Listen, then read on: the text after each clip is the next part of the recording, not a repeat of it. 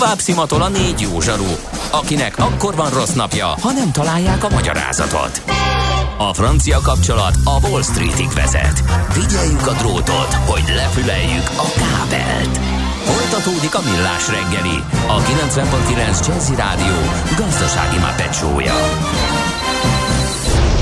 A pénznek nincs szaga. Mi mégis szimatot fogtunk.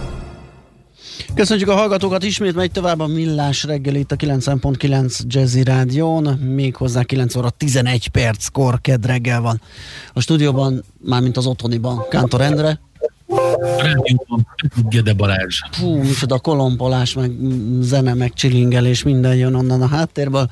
Uh, 0630 20 10 909 az SMS, WhatsApp és Viber számunk, és kérem szépen, mint a nem is tudom, két tüntető ellentábora, hogy szivárognak a hívek, úgy jönnek az üzenetek a kerékpárosok kontra autósok táborához gyűlnek fel és állnak fel egymással szembe. Eszméletlen csetepaté zajlik az üzenőfalon.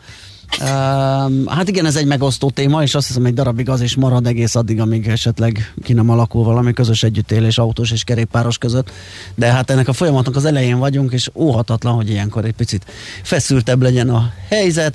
Aztán valaki azt kérdezi, hogy a Wirecard miért megy ennyire. Hát az elme bajtól, ugye láttunk már ilyet, már két ilyen jó példa is van előttünk, amikor csődbe jutott társaság.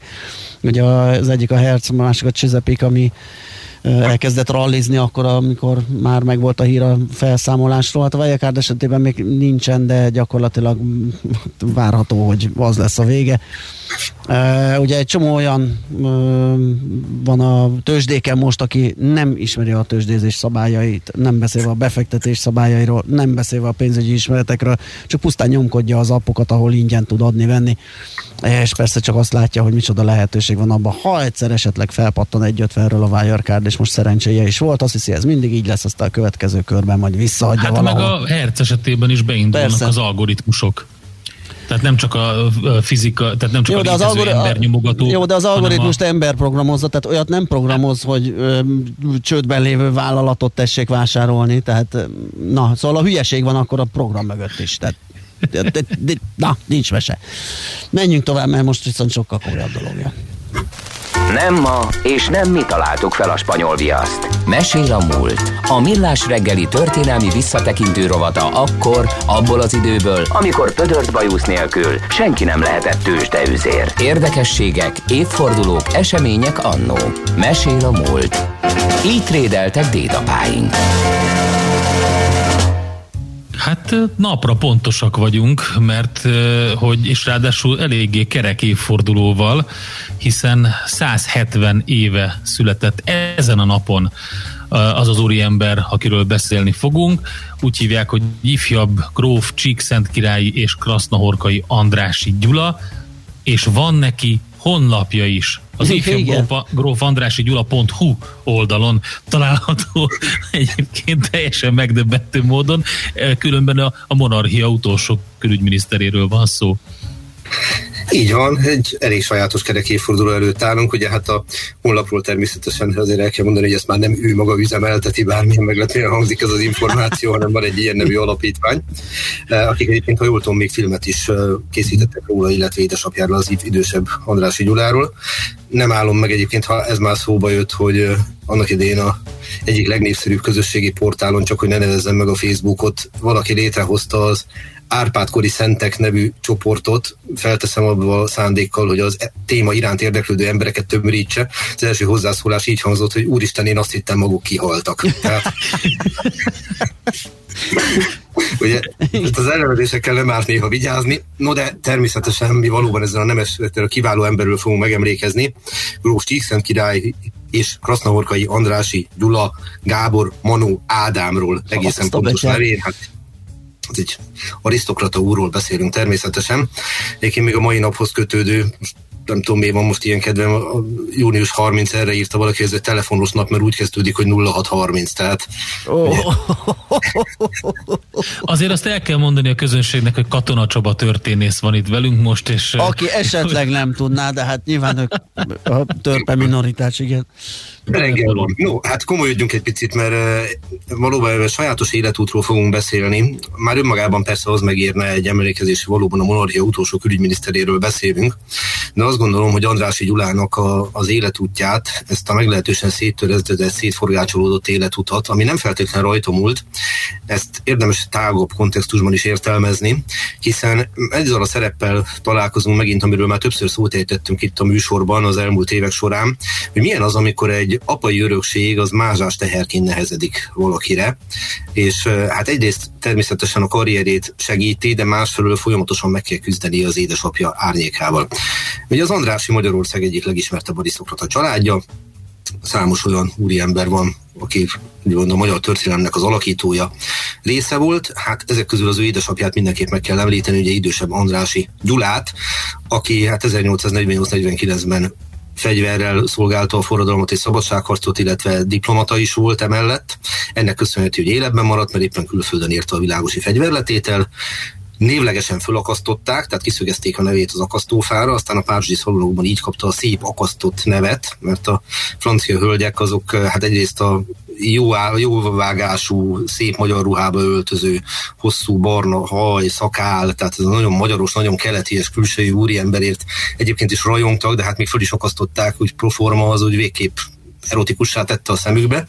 Na de hát nem ezért jelentős figura Andrási Gyula már, mint az idősebb, hanem azért, mert hazatérvén ő lett 1867-ben a magyar történelem harmadik miniszterelnöke, ugye amikor a kiegyezést tető alá hozták, és ezt a posztot négy évig töltötte be 1871-ig, majd innen még mindig fölfelé tudott lépni, nevezetesen ő lett a monarchia közös külügyminisztere, és 1879-ig maradt ezen a poszton, és ugye élete csúcsán sikerült rendeznie, úgymond a balkáni kérdést a berlini konferenciával, ugye sikerült ott meggátolni azt, hogy a Balkánon ilyen az orosz meg a török terjeszkedés az túlzottan teret nyerjen. Helyette viszont ugye lehetőséget kapott a monarchia Bosznia és Hercegovina irányába való mozgásra. Tehát azt lehet mondani, hogy az édesapa talán nem túlzok, ha azt mondom, hogy az utolsó olyan magyar politikus volt, jól lehet egy nagyhatalom színeiben, a monarchia színeiben, aki döntő befolyást tudott gyakorolni az európai nagypolitikára, és tulajdonképpen a pályafutása csúcsán vonult vissza.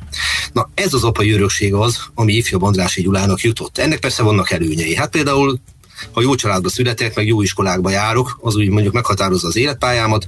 Nincs semmi meglepő abban, hogy ő, aki egyébként a gyerekkorát jó rész Bécsben töltötte a Ballhaus Platzon, tehát a külügyminisztérium életében, hiszen gondoljunk bele, hogy 71-től ugye külügyminiszter az apuka, ő 11 évesen oda kerül. Hát finoman fogalmazva magába szívja a német nyelvet, de ebbe semmi extra nincsen. Nyaranta hazajárt Tiszadobra, ha valaki járt ott a kastélyba, megcsodálhatja, hogy az most milyen gyönyörű lett, szerencsére felújították, és uh, alapvetően elindult az édesapja pályáján. A konstantinápolyi követségen kezdte a diplomáciai pályafutását, ami egy elég érzékeny hely volt 1880-as években, aztán elment Berlinbe, ugye egy birodalmi központba, már megint, tehát mondjuk úgy, hogy nem a legócskább követségeken dolgozott, és Berlinbe egyébként tanult is a egyetemen, és igyekezett ugye követni az édesapának a pályát. Sikerült neki. Már olyan értelemben, hogy több miniszteri pozíciót is betöltött, 1894-től lett először miniszter, tehát fiatal ember, 34 éves, király személye körüli miniszter posztját kapja meg, ezt alig két évig tölti be ezt a pozíciót.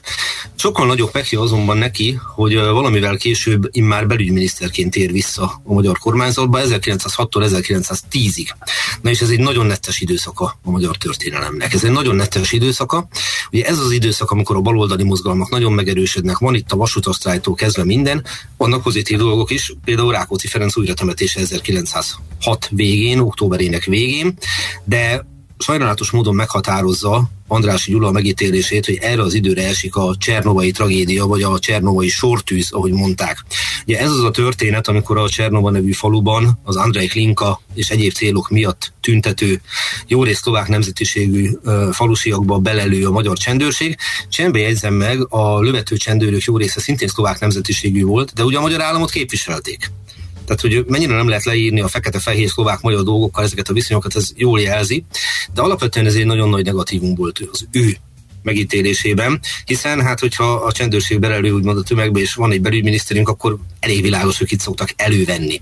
Ez a Csernovai tragédia, tehát ezt eléggé meghatározta az ő álláspontját, és nem növelte a népszerűségét az sem, hogy az általános választójogot régi vágású konzervatív emberként folyamatosan úgymond ellenezte.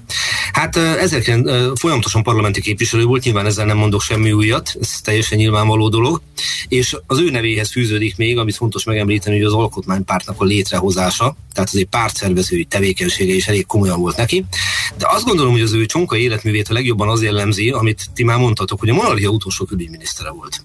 Hát az nyilvánvaló, hogy ő vágyott erre a pozícióra, hiszen a édesapja örökébe léphetett, az Andrási névvel külügyminiszternek lenni, sőt, még Gyula is vagyok, az egészen jól néz ki. A problémát a következő okozza, hogy mikor és meddig töltötte be ezt a pozíciót. Mert jól lehet volt király személye körüli miniszter, jól lehet volt belügyminiszter, de kérem szépen 1918. október 24-től október 30-ig volt közös külügyminiszter. Nem egészen egy hét. És mikor? Tehát a, a totális szétesés időszakában ez, amit én úgy szoktam nevezni, ugye, hogy a Walking Dead időszak, amikor minden széthullik, amit Adi Endre kicsit költőiben fejezett ki, még a világháborúról utolva, de erre az időszakra végképp igaz, minden egész eltörött. És ebben az időszakban lesz szegény külügyminiszter, ami gyakorlatilag azt jelenti, hogy mire teljesül ez a vágya, mire betölti azt a széket, amire úgymond predestinált őt a neveltetése, a pályája, a családi háttere, addigra gyakorlatilag ez, ez egy kiüresedett doboz. Ez már nem ér semmit. Teljesen természetes, hogy ez a konzervatív úriember ez fogja magát, és hát 1918, 1919, 18 őszétől 19 tavaszától az nem az ő világa, ezt lássuk be. Bécsbe megy, és az antibolsevista komitében vesz részt. Azt gondolom, hogy a magyar arisztokrata esetében ez nem annyira meglepő, bár ezen a ponton egy picit álljunk meg. Ugyanis ekkor ő már házas ember. És akit feleségül vesz, az egy özvegyasszony, egy négy gyerekes özvegyasszony, ami önmagában nem olyan meglepő, mert hát megtörténik ilyesmi, hogy az ember feleségül vesz özvegyasszonyokat, de akit ő elvet feleségül, az Andrási Tivadornak az özvegye, Zicsi Eleonóra, vagyis akárhogy is ragozzuk a saját testvérének a fele, az özvegye. Tehát a sógornőjét vette feleségül. Nem olyan meglepő ez a korszakban. Tehát a 19. században és onnan visszafelé nagyon gyakori volt, hogy igyekeztek a csonkán maradt családokat úgy egyesíteni, uh-huh. hogy családon belül házasodtak. Ennek az volt az oka, hogy így biztosítani lehetett egyfelől a vagyon elaprózódásának a veszélyét kivédjék, másról pedig azt ugye, hogy hát lehetőleg ne rossz mostoha legyen.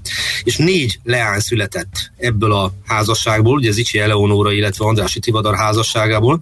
A négy leányból a legismertebb az nem más, mint Andrási Katinka a vörös grófnő, ugye mm. az ő személyét azt gondolom, hogy mindenki ismeri, de itt mindenképp megemlíteném a négy leány közül még Klárát, aki és itt utalnék arról, hogy egy arisztokrata mozgástere meglehetősen széles vagy tág, hát kommunista partizánként tevékenykedett 1941-es haláláig, oh. amikor is egy egy bombatámadás ölte őt meg Dubrovnikba, ha jól emlékszem, tehát Ragúzában.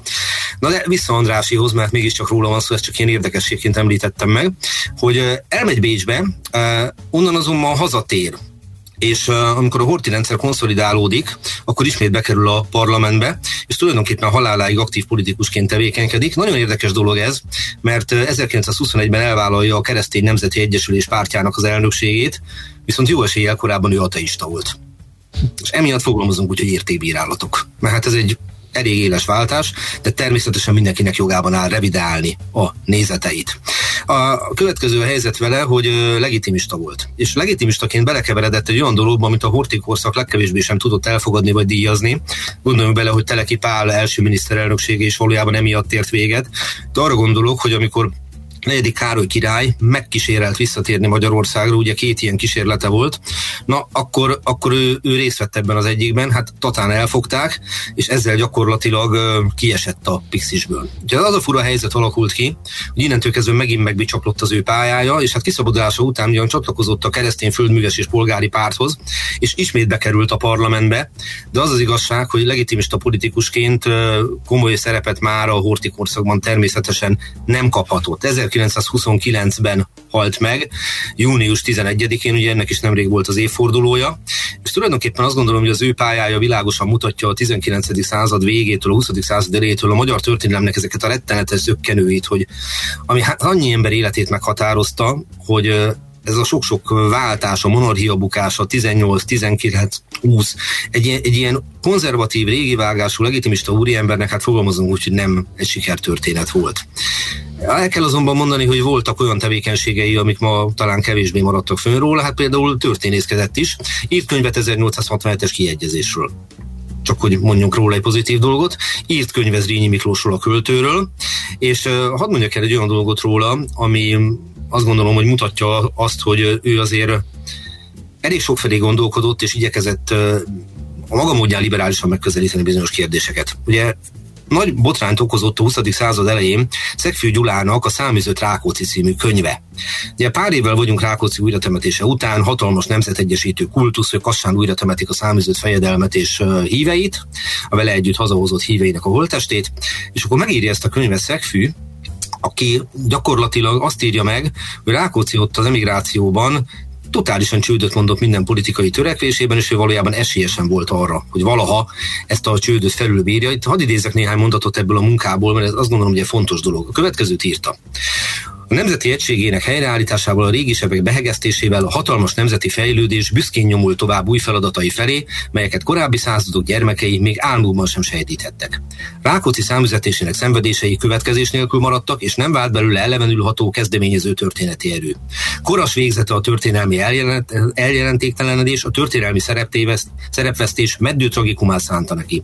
A közéletből, melynek a felkerés idején alakítója volt, a magánélet súlytalanságába taszítatott ki, és az energiát, mely történelmi történelmi feladatokhoz volt szabva, egy mindörökre elveszített szerep visszaszerzésére kellett céltalan kísérletekkel elpazarolnia. Pályafutása a hullámé, mely kicsapván tétlen testpedéssel feneklik meg a parton, míg társai elemi közönnyel sietnek tovább dolgokra soha ki nem apadó örök mederben. Nagyon szépen fogalmazó szegfű, és teljesen egyértelmű volt a kortársak számára, hogy ez egy általános megközelítése volt az emigrációnak, és legeslegfőképpen a koszúti emigrációt bírálta. Óriási felháborodás keltett. Hatalmas botrány volt, hogy lerángatta a Rákóczi Ferencet a nemzet piedesztájáról, és hát egyebek mellett írt ugyancsak a száműzött Rákóczi címmel egy úgymond kritikát, Andrási Gyula is. És uh, még Hanyánlő kritikát írt, de maga Szegfű is írt egy feleletet erre, és beidézte Andrási Gyulát, és idézem, hogy mit írt ő. Szegfű munkáját még nem olvastam, de ismerem Szegfűt és tudományos céljait. Az én véleményem az, hogy a művet tudományosan kellene bírálni, nem pedig politikai hajszát indítani. És itt meg is állnék. Azt gondolnám, hogy ez egy nagyon felelős hozzáállás volt. Tehát van az az anekdota, hogy te olvastad Szegfűtől a száműzött Rákócit? Én ilyen szemetet nem olvasok és ugye ez világosan mutatja, hogy milyen az előítéletes gondolkodás. András ennek pont az ellenkezőjét tudta megmutatni. Azt mondta, hogy nem olvasta, de ismeri Szegfőt annyira, hogy tudja, ha valamit leír, akkor érvelni, indokolni fog, és a legfőbb gondolat, egy politikustól gondoljunk bele, hogy nem megsemmisíteni kell a másként gondolkodót, hanem szakmailag bírálni. Hát ez ma is megfontolandó javaslat tőle. És már csak ilyen értelemben is azt gondolom, hogy úgymond történészként nagy bizonyos mértékű tisztelettel gondolok ifjabb Andrási Gyulára. Azzal együtt, hogy úgy gondolom, hogy az ő életműve az valóban a maga csonkaságában értelmezhető. Mert ő tényleg csapdába ejtette részben a családi örökség, és legfőképpen csapdába ejtette az a történelem, amit nála nagyobb formátumú egyéniségek sem tudtak adott helyzetben úgymond kicselezni. Hát neki végképp nem sikerült, úgyhogy én azt gondolom, hogy egy kicsit csalódott és szétforgácsolódott emberként halt meg, mindazonáltal egy nem elhanyagolható életmű maradt mögötte. Próbáljuk meg nem csak az édesapja árnyékában szemlélni őt, mert az kicsit a fókuszunkat homályossá teszi. Hát nagyon hát köszönjük, hát hogy segítettél volt, ebben. Igen, így van, így van. Nagyon jó volt hallgatni, úgyhogy köszönjük szépen még egyszer. Jó munkát és szép napot kívánva. Viszont kívánom, és nézegessétek azt a honlapot, mert ott azért Igen, igen, igen. Nagyon sok minden van rajta, úgyhogy mindenkinek tudjuk ajánlani. Köszönjük még egyszer Csaba, jó munkát, szervusz. Köszönöm a figyelmet, minden kívánok nektek. Katona Csaba történésszel beszélgettünk, a 170 évvel ezelőtt született ifjabb Andrási Gyula, Gyuláról, a monarchia utolsó külügyminiszteréről. Mesél a múlt robotunk hangzott el. Kövesd a múlt gazdasági és tőzsdei eseményeit kedd reggelenként a Millás reggeliben. És ismét Schmidt Andi őrület, hogy Folyamatosan ezt mondom, hogy mit jön a hírekkel, de hát így repül az idő, kérem szépen, jó társaságban. És mindig van. És mindig, és mindig igazad van, ugye ez milyen jó. Uh, igen, a úristen, valaki azt írja, mesél a múlt, így térdeltek dédapáink. Na jó, köszi. Uh, Azt mondja, hú, nagyon sok üzenetet kaptunk, úgyhogy szerintem ezt próbálom majd feldolgozni a hírek alatt, és valami rendet vágni ö, benne, és ö, egy párról megemlékezni, de mondom, nagyon sok az, ami a kerékpáros és autós szembenállásról ír. Nagyon sokan örülnek és örvendeznek, sőt fényképet is kaptunk például a főutcáról, abban bízva, hogy majd így fog kinézni a Baros utca is, hogy mennyi kerékpáros nyomatja és közlekedik azzal. Egy csomó morgós autós üzenet is jött, de hát ezért van a 0630 20 10 909, hogy ide ilyesmit is írjatok. Most Ács jön a hírekkel. Műsorunkban termék megjelenítést hallhattak. Éppen külföldre készülsz vállalkozásoddal? Szeretnéd tudni hol, hogyan és mennyit kell adózni? Ismerd meg a világországainak adózási sajátosságait a Millás reggeli világjáró adórovatával minden hétfőn reggel 8 és fél 9 között. Az adóvilág rovat támogatója a BDO Magyarország Kft. Könyvvizsgálat, könyvelés, adótanácsadás. Mert semmi sem biztos, csak az adó. Valahol még az sem. Rövid hírek a 90.9 Jazzin. Tíz újabb magyarnál mutatták ki az új koronavírus fertőzést, és ezzel 4155 főre nőtt Magyarországon a beazonosított fertőzöttek száma. Az elhunytak száma változatlanul 585 fő, 2692-en pedig már meggyógyultak. Az aktív fertőzöttek száma 878 fő, közölte a koronavírusról tájékoztató kormányzati honlap.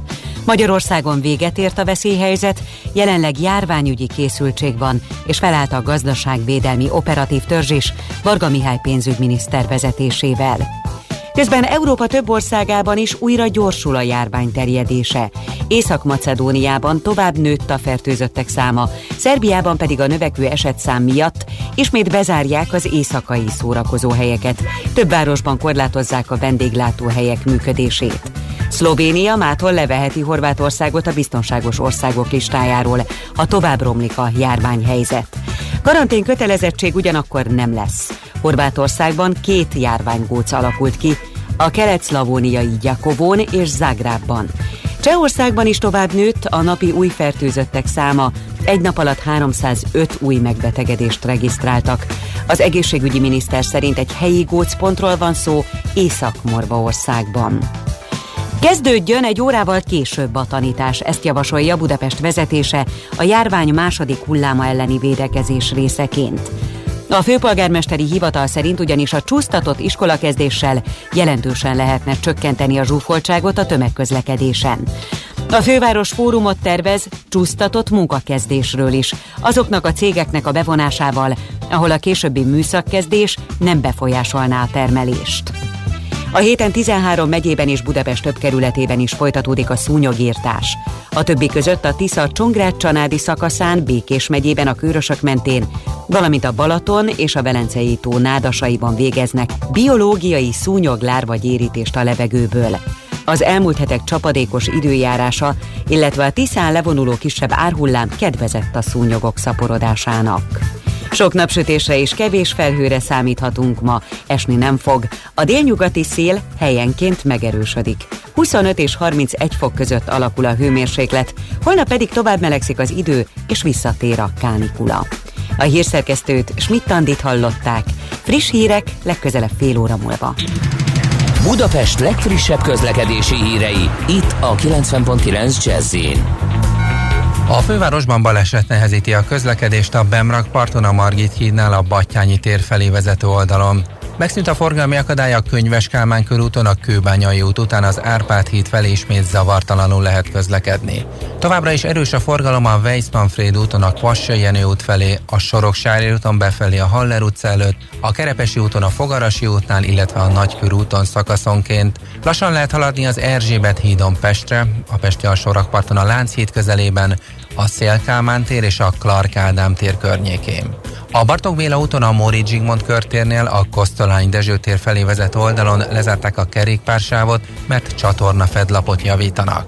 A Károly körúton az Asztória előtt napközben időszakosan csak a belső sáv járható, mert gázvezetéket javítanak. A Soroksári úton jelentősen megváltozott a forgalmi rend vágányépítés miatt. A kifelé vezető oldalt lezárták a Dandár utcától a Tóth Kálmán utcáig. A forgalmat az egyirányosított Lechner fasorba terelték. Az áttereléseknél fokozott óvatossággal vezessenek.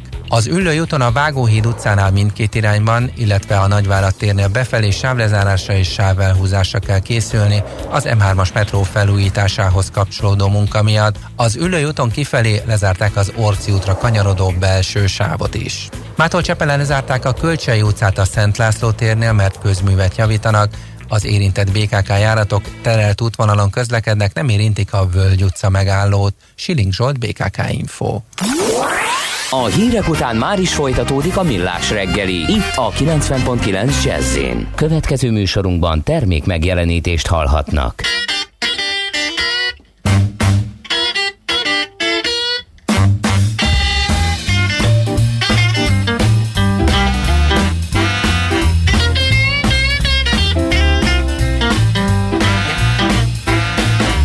I've got a gal, She electricity up my spine to give me the blues. Never been known to fail. She's a high price baby, she's got the blues for sale. I wasted my money, I wasted my time. It's no good, baby, she ain't worth a dime. She went through my pockets, opened up my mail. She took me for a clinic, she's got the blues for sale.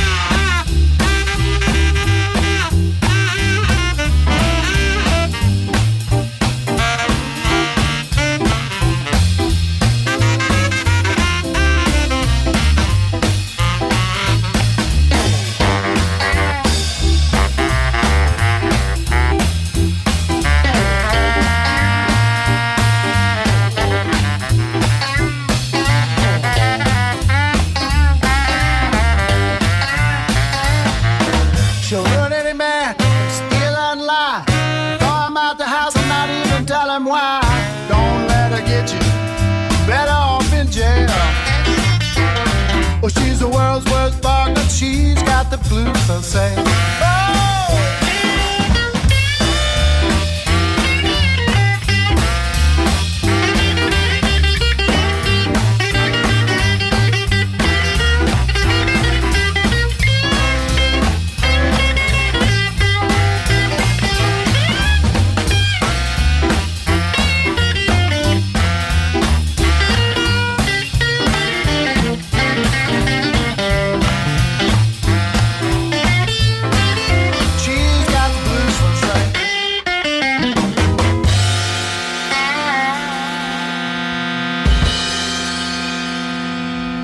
Tőzsdei és pénzügyi hírek a 90.9 jazz az Equilor befektetési ZRT szakértőjétől. Equilor, 30 éve a befektetések szakértője. És Deák Dávid üzletkötő segít minket kiigazodni az árfolyam dzsungelben. Szia, jó reggelt! Sziasztok, jó reggelt, üdvözlöm a hallgatókat! Hogy nyitottunk? Van -e esetleg valamiféle jó hangulat, vagy nihil, esetleg esés? Pici eséssel indul a, a kereskedés a budapesti értéktőzsdén, 0,4%-os mínuszban van a Bux Index 36.370 ponton áll, és a blue chipeink egyébként vegyesen teljesítenek, ugyanis az esést az OTP e, okozza, 1,6%-os mínuszban kereskedik most az OTP 11.280 forinton áll, azonban jó hangulat mind a Telekomban, mind a MOL-ban, mind a két részvény emelkedni tud a Telekom 0,8%-os pluszban 385 forinton, a MOL 0,4%-os pluszban 1873 forinton áll, a Richter árfolyama pedig az áruárhoz képest nem változott 6625 forinton kereskedik éppen, a forgalom 1,8 milliárd, úgyhogy mondhatni azt, hogy az OTP-ben van igazi sztori a mai kereskedési nap. Mekkora volumen mellett? Van-e nagy érdeklődés, akár az OTP-re így külön, hogyha már említetted, akár az egész tőzsdét, ha nézzük? Abszolút, hát a, most éppen 1,9 milliárd a forgalom. Ez jól néz ki. Így van, egyéb, ebből körülbelül a 70-75 százalékát az OTP teszi ki, hogy gyakorlatilag a mai kereskedésben az OTP-n kívül egyik nagyobb papírban sincs uh, érdemi forgalom. Szerintem ez így is marad egyébként a mai kereskedési nap, valószínűleg a befektetők, kereskedők az OTP árfolyamát követik figyelemmel. Európában is ilyen kis csendes a kereskedés, kicsi az elmozdulás? Így van, nagyon csendes, mindenhol nagyjából mindenhol. iránykereséssel indul a nap, a DAX jelenleg nullában van, a Párizsi Kakaron 0,1%-os pluszban, kicsi mínusszal indítja szintén a napot a, a londoni FTSE is 0,4%-os mínuszban áll a, a Buxhoz hasonlóan úgyhogy mindenkinél uh, iránykeresés van. Egyébként az amerikai határidők is egy pici mínuszban vannak, az S&P 0,3%-os esésben most, illetve a Nasdaq is 0,1%-ot esik. Uh-huh. Forinttal mi újság elég komoly gyengülő pályán mozog, mondhatni, hogy a 344-45 környékéről felszaladt ide a 355-56 körüli magasságokba. Mi újság ma reggel? Ma reggel is iránykereséssel indul a nap. Most úgy látszik, hogy ez az 56-57 közötti szint egy erősebb támasz lesz a forintnak. Innen azért keresi az irányt az euróforint kurzus. Jelenleg 356 forint 60 fillért, és 3, 1 euróért, és 318 forint 10 fillért kell fizetni egy dollárért a bankközi devizapiacon. Ugye a forint iránykeresése mellett azért láthatunk egy erősebb dollár erősödést, az euró-dollár kereszt is 1.12.10-ig tudott lejönni ma reggeli órákban. Oké, okay, hát köszönjük szépen, meglátjuk, hát ha lesz majd valami nagyobb intenzitás, nagyobb elmozdulás a bőrzén, majd beszámolunk róla mi holnap reggel, neked viszont addig is jó munkát, jó kereskedést, köszi a beszámolót, szia! Köszönjük, szép napot, sziasztok! Deák Dávid üzletkötő igazított el minket az árak tengerén. Na, ja, ez jó lesz. Tőzsdei és pénzügyi híreket hallottak a 90.9 jazz az Equilor befektetési ZRT szakértőjétől. Equilor, 30 éve a befektetések szakértője.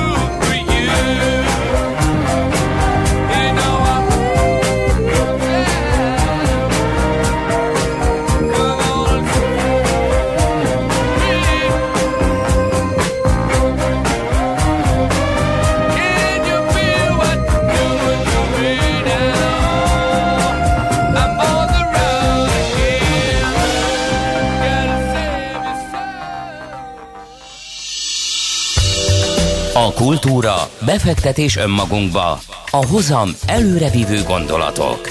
Könyv, film, színház, kiállítás, műtárgy, zene.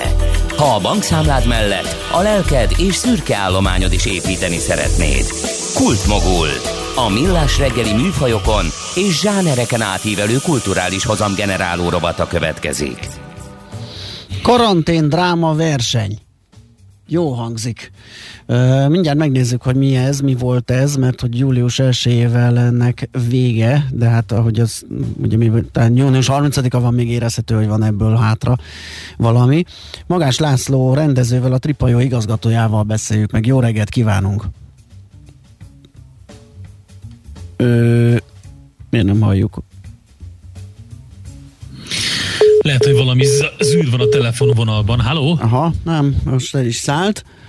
Oké, okay, szóval az a lényeg, hogy uh, amíg újra tárcsázod, addig elmondom, hogy miről van szó. Ugye ez a, a Trip és a Litera uh, közös versenye volt, amelyre a koronajárvány által inspirált egyfelvonásos drámai műveket várták, ezekkel lehetett jelentkezni, és hát ugye még ma is, meg a héten lehet szavazni, hogy a 25 felolvasó színházi előadás közül melyikek a legjobbak. Nagyon érdekes egyébként, mert hogy nagyon sok mű került be. Egyébként ez egy ilyen streamelt felolvasó színházi sorozat volt, és gyakorlatilag a beérkezett pályaművek közül kiválasztott karanténdrámák mindegyike színpadra került, és mint ahogy mondtam, elég sok került be, tehát közel 300 beérkezett mű volt összesen, úgyhogy eléggé meg kellett szűrnie a zsűrinek azt, hogy mi kerüljön oda. Több mint száz színházi és filmes szakember vett az egészben részt, és ugye ilyenkor az a legnagyobb kérdés, hogy hogy, hogy vajon vissza tudja adni um, a színházi hangulatot az egy ilyen közvetítés. Hát az érdeklődők számából adódóan igen, mert hogy legalábbis a az érdeklődés nagy volt, óriási ö, sikernek könyvelhető ezzel. A sorozat nézőszáma meghaladta a százezret, úgyhogy ahogy egyébként a közönség is kereste a szórakozási lehetőséget, nem csak a filmeket, vagy sorozatokat, vagy egyéb televíziós, vagy mozis tartalmat, az ilyesmit is. Úgyhogy nagyon, nagyon klassz. Szerintem ez mindenképpen egy siker. Sikerült elérni? Nem, kérlek szépen, az van sajnos a technikai hadosztály jelentette, hogy kipurcant a saját a központunk, tehát tele- kipurcant a központunk. Hát telefon minden probléma, ez nem fog visszajönni. Azt, igen. hogy, hogy ö, érdekes dolog ez a ez az egész, mert hogy a karantén dráma versenyre ugye a, a koronavírus járvány okozta rendkívüli élethelyzetre hmm. reflektáló ilyen drámai, mint mondtam, egyfelvonásos művekkel lehetett pályázni, és neves kortásíróktól érkeztek egyfelvonásosok, Egresi Zoltán, Garaci László, Kovács Viktor, Kovács Dominik, Maros András, Szilágyi Eszter Anna, Tasnádi István, Tóth Krisztina például, és a felkérésekkel párhuzamosan a kiírók nyílt pályázatot is hirdettek, amire bárki beküldhette a témában írt pályaművét, és a felkért írók és a nyílt pályázaton résztvevő alkotók művei közül a legjobbakat tartották meg ilyen felolvasó színházi formában, és ezeket az első magyar karantén színház adta elő. Úgyhogy izgalmas van. Egyébként a Trip streamelte ugye a versenyben 23 mű felolvasó színházi előadását, két dráma pedig versenyen kívül került a színpadra és az eddig bemutatott egyfelvonásos műveket a Litera közzétette, és a felolvasó színházi előadásokat pedig az első magyar karantén színház közvetítette élőben a, a Trip hajó Facebook oldalán. Na kérem, hát ez a mi műszaki stábunk, mindig, azonnal összekalapálták kérlek szépen a, a, az alközpont problémát, egyébként egy szoftveres újraindítással oldották meg, úgyhogy itt van, ha minden igaz a telefonunk túlsó végén, Magáncs László rendező, a Trip hajó igazgatója, jó reggel, és igen, és halljuk is, szuper. Szuper. Hát az adatokon már túl vagyunk, meg a számokon, mert azt igen, Kántor Endre kollégám szárazra beszélte a száját, elmondott mindent arról, hogy... Várjanak, én, a, én, én készültem egy kicsit, és hagyd mondjak számokat. Jó. Biztos elmondták, ugye 300 szerző, 21 rendező, 52 színész, 12 főkurátor, 16 műszaki kollega, 189.800 néző a karantén felolvasókon, 178.100 néző a jelenetek egy háztartásból, 27.700 néző a koncert streameinken, 13.200 néző az angol nyelvű felolvasásunkon. Ez összesen 405.650 néző, aki ezeket a felvételeket, amiket mi a karantén alatt csináltuk, megnézte. Ezek jó számok. Abszolút. Hát azok mindenféle számok. A, mondhatok egy pár szót, hogy hogy megyünk tovább? Igen, igen, mindenképp. Igen, Arra lennénk kíváncsiak pont. Tehát ö, ö, holnap ö, lemegy az utolsó felolvasó. Másodikán kiír, kirakjuk az összes ö, ö, drámának egy, egy szimbólumát vagy egy képét a, a, a honlapunkra és a Facebookunkra, és az rávezet majd a YouTube csatornánkra, és lájkokkal lehet szavazni a hétvégéig a nézőknek azokra, vagy arra az előadásra, amit a legjobb, legjobbnak tartanak. Tehát most lesz egy, egy négy napos kampányidőszak, nagyon vicces különben látok már a szerzőknél különböző kis híreket, hogy, hogy készítik fel a, a, a, a ismeretségi körüket, meg a nézőket arról, hogy szavazzanak rájuk. Tehát, hogy egy, egy igazi kampány elé nézzünk, reméljük, hogy még egy csomóan megnézik majd az előadásunk, előadásainkat ez, ezért is, és akkor hatodikán lesz a lesz az eredményhirdetés 7 órakor, az is streamelve, és most meg is ijedtem, mert hatodikára meghívtam a, a hajóra az összes közleműködőművészt és kollégát, hogy félek tőle, hogy nem fogunk beszélni, de, de ez mindig egy kellemes Persze, probléma. probléma. És hát mi, volt a leg, mi volt a legérdekesebb az ön számára ebben az egészben? Azon kívül, hogy elképesztő nagy számokat értek el, de hogy, hogy, hogy, hogy az egész folyamatban mi volt az, ami, ami megdöbbentő, vagy nagyon érdekes volt? A, talán nem jó szó a megdöbbentő sem, meg a nagyon érdekes se, a felemelő szó, nem szeretek nagy szavakat használni, de a felemelő szó a, a, az, amit én tapasztaltam ebből, hogy mindenki, minden művész elsősorra ingyen és bérmentve jött, mert dolgozni akart, mert jelen akart lenni, mert fontosnak tartotta ezt a dolgot, és a, szóval az, az hihetetlen, és akkor ez itt most a reklám helye, hogy, hogy Ugye a Sopsi Csárpi a Trill Zsoltal csinálja a felolvasót, közben a másik termünkben a Keresztes Tamás próbálja az augusztusi bemutatónkat, a 14 karátos autót a Budapest bárral, és akkor egyszer csak azt látom, hogy épp egy barátom jött be a hajóra, és látta ezt a, ezt a nagy művész felhozatalt, és akkor mondta, hogy figyelj, ez olyan, mint a poszt. Tehát, hogy, hogy különböző színházakból különböző emberek, tényleg a, az ország minden tájáról jönnek hozzánk, dolgoznak, és, és aztán, aztán egyszer csak elkezdenek beszélgetni, és ennél jobbat nem tudok elképzelni. Óriási. Üm, ugye még vannak hátra előadások, vissza is lehet nézni a meglévőket, aki lemaradt? Mindent visszanézhetnek a, a nézők a Facebookunkon is, a, illetve a YouTube-unkon, illetve hát még talán egy mondat, ha az belefér, hogy hogy azért ez, ez mindenképpen egy új kaput nyitott meg számunkra, és júliusban elindítunk egy új sorozatot, aminek az a címe, hogy Shakespeare 37, ahol az összes Shakespeare-t feldolgozzuk kortárs drámaírókkal, kicsit hasonlóan, mint ahogy a Tom Stoppard tette a Rosencrantz és Gildenstein halottban, és ez két hetente ki fognak jönni ezek a picit ilyen dogmafilmesen meg felvett jelenetek, amik most, hogy a karantén felszabadult, Budapest különböző izgalmas és zárt és eldugott és ikonikus frontjai lesznek, tehát hogy mire végigcsináljuk ezt a sorozatot bő egy év alatt, addigra gyakorlatilag a Shakespeare-ről adunk majd egy, egy kortárs látleletet remélhetőleg, de adunk Budapestről is egy ilyen Budapest tranzixot, mert fantasztikus eldugott terei vannak a városnak, ahova nagyon nehéz bejutni, és akkor ezen keresztül mi bevisszük majd a közönségünket. És hát részben ez is az apropója ennek a beszélgetésünknek, hogy hogy erre elindítottunk egy közösségi finanszírozási kampányt, amit a tőkeportállal csinálunk, tehát hogy jó, aki azt gondolja, hogy, hogy csatlakozna ehhez a, ehhez a vízióhoz, vagy ehhez a sorozathoz, szeretettel látjuk.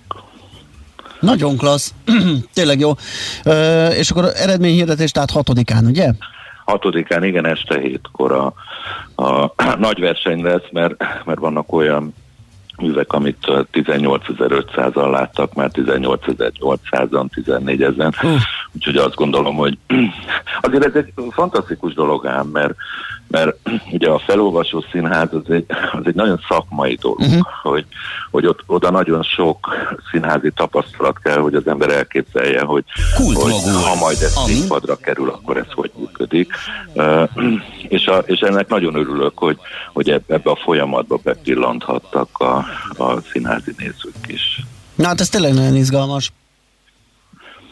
Hát nagyon sok sikert akkor ezekhez, kíváncsiak, kíváncsian várjuk a folytatást, és akkor megnézzük a, a Facebook oldalon, meg a YouTube csatornán, amik vannak, és arra búzdítunk mindenkit, hogy ő is, hogy ők is, a hallgatók is nézzék meg. Tehát a Trip és a Litera közös karantén dráma versenye, és hát nyilván a folytatás is nagyon izgalmas, ezeket a Shakespeare-eket kimondottan várom. Jó, elindulunk júliusban, értesítjük Önöket erről, és akkor talán Szuper. megér majd ez egy külön beszélgetés. Biztos vagyok benne. Köszönjük, Köszönjük szépen, szépen hogy ezben a pár percben is legalább tudtunk beszélgetni. Szép, szép napot, jó munkát minden Jó napot mindenkinek, viszont hallásra. Magás László rendezővel, a Tripajó igazgatójával beszélgettünk a Trip és a Litera közös karantén dráma versenyéről, ami holnap zárul, és hatodikán lesz eredményhirdetés. Na hát, ahogy hallották, a kultmogú rovat záró szignálja már el is hangzott, úgyhogy mindent egy kalap alatt elintéztünk, nagyon jó beosztottuk az időnket, úgyhogy már csak annyi van hátra, hogy elköszönjünk, és megköszönjük a, a figyelmeteket. A, hát igen, egy-két üzenetet esetleg még azokból, amelyek jöttek. Jöttek egyébként a, a, az agilis módszertanhoz is uh, hozzászólások. Többek között az, hogy tíz évente felbukkan a szervezet fejlesztésben valami csoda módszertan, Matrix szervezet, Lean, agilis, lehet ezekből tanulni, de egyik sem váltja meg a világot, sőt, rossz helyen és időben alkalmazva több kárt okoz, mint amennyi a haszna. Ugye erről beszélgettünk is, hogy a teljes szervezetre ráborítani nem, nem lehet, mert abból esetleg... Hát meg szerintem ez mindenre igaz, tehát rossz helyen és időben alkalmazva. Egyébként az... Semmi nem működik. Egyébként meg tényleg így van. Na, az a biciklis, autós összetűzésbe pedig kellene parkolókat építeni, az utcák és utak állapotát javítani, rossz út a különböző érdekcsoportok acsarkodására építeni, párt állami gondolkodásmód a húsevők, autósok büntetése, a haladás, változtatás nevében egy demokrata nem gondolkodhat így. Komoly csatolódás a jelenlegi fővárosi vezetés sajnos. Mások meg egyébként nagyon dicsérik ezt a hozzáállást, Gabó például azt írja, hogy sajnos túl sok autós gondolja azt, hogy jövék a város, ez sok biciklis bizony számtalan esetben megpróbálja kompenzálni, ez nem a kölcsönös elfogadás irányába mutat. És egy kérdés, a nagykörúton, ahol 4 méter széles a járda sok helyen, ott miért nem lehet biciklisáv? Miért kell leterhelni az idegbeteg autósok így is feszült idegrendszerét? Hát én azt gondolom, hogy egy nagy kísérlet közepén ülünk, lehet ezen finomítani, Nem vagyunk egyedül, több amerikai városban is ugye ez történt, hogy a karantén alatt megszaporodott a biciklis forgalom, és most azon gondolkodnak, hogy a Dán példát bevezetik ott is. Hogy Dániában ugye a 60-as évek végén voltak baromi nagy tiltakozások azzal kapcsolatban, hogy a gőzpő, vagy a gázpöfögő járművek a levegő minőségét rontják, betegséget okoznak, stb. és teljesen átalakították a közlekedést, és hát nem véletlen, hogy gyakorlatilag a leg, egyik legbiciklisebb ország, és a városok mindenképpen. Hát ez egy ilyen dolog. Így van. Na, majd folytatjuk, akár holnap is, fél héttől ugyanis holnap ismét millás reggeli, most viszont Schmidt Andi hírei jönnek, aztán sok zene, minden egyéb. Köszönjük még egyszer a figyelmet, szép napot mindenkinek, neked is Endre, szervusz, szervusztok hallgatók, mindenkinek szép napot. Már a véget ért ugyan a műszak, a szolgálat azonban mindig tart, mert minden lében négy kanál. Holnap reggel újra megtöltjük a kávés bögréket, beleharapunk a fánkba és kinyitjuk az aktákat.